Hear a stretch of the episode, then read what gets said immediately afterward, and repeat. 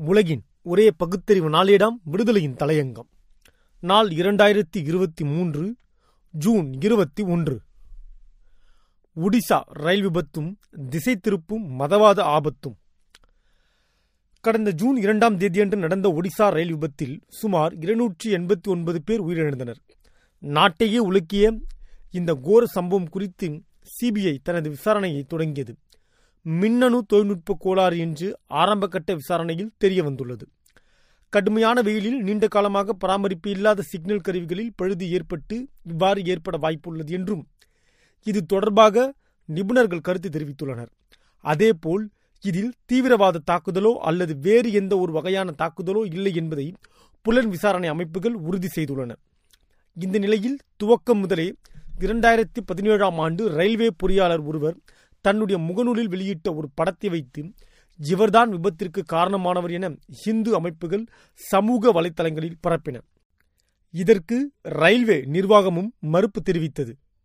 தற்போது அவர் இந்த கோட்டத்திலேயே வேலை செய்யவில்லை. அவர் மூன்று ஆண்டுகளுக்கு முன்பே பதவி உயர்வு பெற்று வேறிடத்திற்கு சென்று விட்டார் என்று விளக்கம் கூறி வந்தது.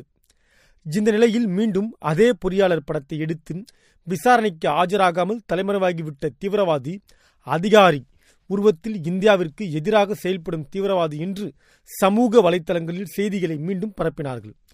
இம்முறை இந்த செய்தியை முன்னணி செய்தி தொலைக்காட்சிகளுக்கு ஒளிபரப்பு செய்தன. ஒடிசா ரயில் விபத்து தொடர்பான வழக்கில் தொடர்புடைய சோரா பிரிவு ரயில்வே சிக்னல் இளநிலை பொறியாளர் அமீர்கான் என்பவரை ரயில் விபத்து குறித்து விசாரணை மேற்கொண்டு வரும் சிபிஐ அதிகாரிகள் விசாரணைக்கு அழைத்தது போது அவர் வரவில்லை. இந்த நிலையில் விசாரணை செய்ய சிபிஐ அவரது வீட்டிற்கு சென்றபோது அவர் வீட்டை பூட்டிவிட்டு குடும்பத்தோடு தலைமறைவாகிவிட்டார். அவரது தொலைபேசிக்கு பாகிஸ்தானில் இருந்து அழைப்பு வந்தது என்றெல்லாம் செய்திகளை எந்த ஒரு சான்றும் இல்லாமல் தொடர்ந்து ஊடகங்கள் ஒளிபரப்பி ஆரம்பித்தன. முன்னணி செய்தி நிறுவனங்களில் இந்த செய்தி ஒளிபரப்பானதால் நாடு முழுவதும் மீண்டும் ஒடிசா ரயில் விபத்து தொடர்பான செய்திகள் முன்னிலை பெற்றன. இதனால் இஸ்லாமியர்கள் சில பகுதிகளில் தாக்கப்படும் சூழலும் உருவானது.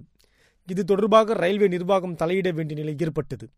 இது பற்றி ரயில்வே நிர்வாகம் சார்பில் வெளியிடப்பட்டுள்ள செய்திக்குறிப்பில் ஒடிசா பாலசூரில் ஏற்பட்ட ரயில் விபத்து தொடர்பாக விசாரணைக்கு அழைக்கப்பட்ட ஊழியர் தலைமறைவு என ஊடகங்களில் வெளியான செய்திகளில் உண்மையில்லை என்று தென்கிழக்கு ரயில்வே நிர்வாகம் மறுப்பு தெரிவித்து விளக்கமளித்துள்ளது.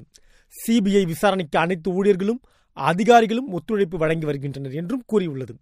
இது தொடர்பாக ரயில்வே துறையில் உள்ள எந்த ஒரு நபரின் பெயரில் வரும் வதந்திகளையும் நம்ப வேண்டாம் என்று அறிக்கை வெளியிடப்பட்டுள்ளது.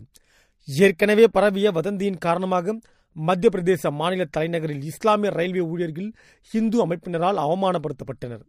இந்த நிலையில் முன்னணி செய்தி தொலைக்காட்சிகளே வதந்திகளை முன்னின்று பரப்பி வருவதால் நாடு முழுவதும் இஸ்லாமிய ரயில்வே ஊழியர்கள் அச்சத்தில் உள்ளனர்.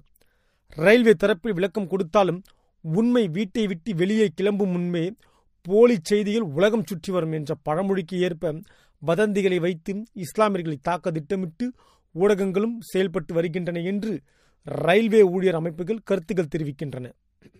ஒன்றிய அரசின் கட்டுப்பாட்டுக்கு கீழ் இயங்கும் ரயில்வே துறையில் ஒடிசாவில் மிகப்பெரிய விபத்து நடந்த நிலையில் அதற்கு பொறுப்பேற்க வேண்டிய ஒன்றிய அரசின் கட்சியை சேர்ந்தவர்கள் திசை திருப்பும் வகையில் எதிலும் மதவாதம் என்ற கண்ணாடியை அணிந்து கொண்டு வன்முறை வக்கிரங்களில் ஈடுபடுவது வெட்கக்கேடானது. விபத்துக்கு பொறுப்பு ஏற்க வேண்டிய ரயில்வே அமைச்சர் அஸ்வின் வைஷ்ணவ் பன்னூறு பேர்கள் ரயில் விபத்து காரணமாக பரிதாபமாக முறையில் மரணித்த நிலையில் விபத்து நடந்த இடத்திற்கு சென்ற மக்களை பார்த்த பாரத மாதா கி ஜெய் என்று முழக்கமிட்ட கேவலத்தை என்ன சொல்ல?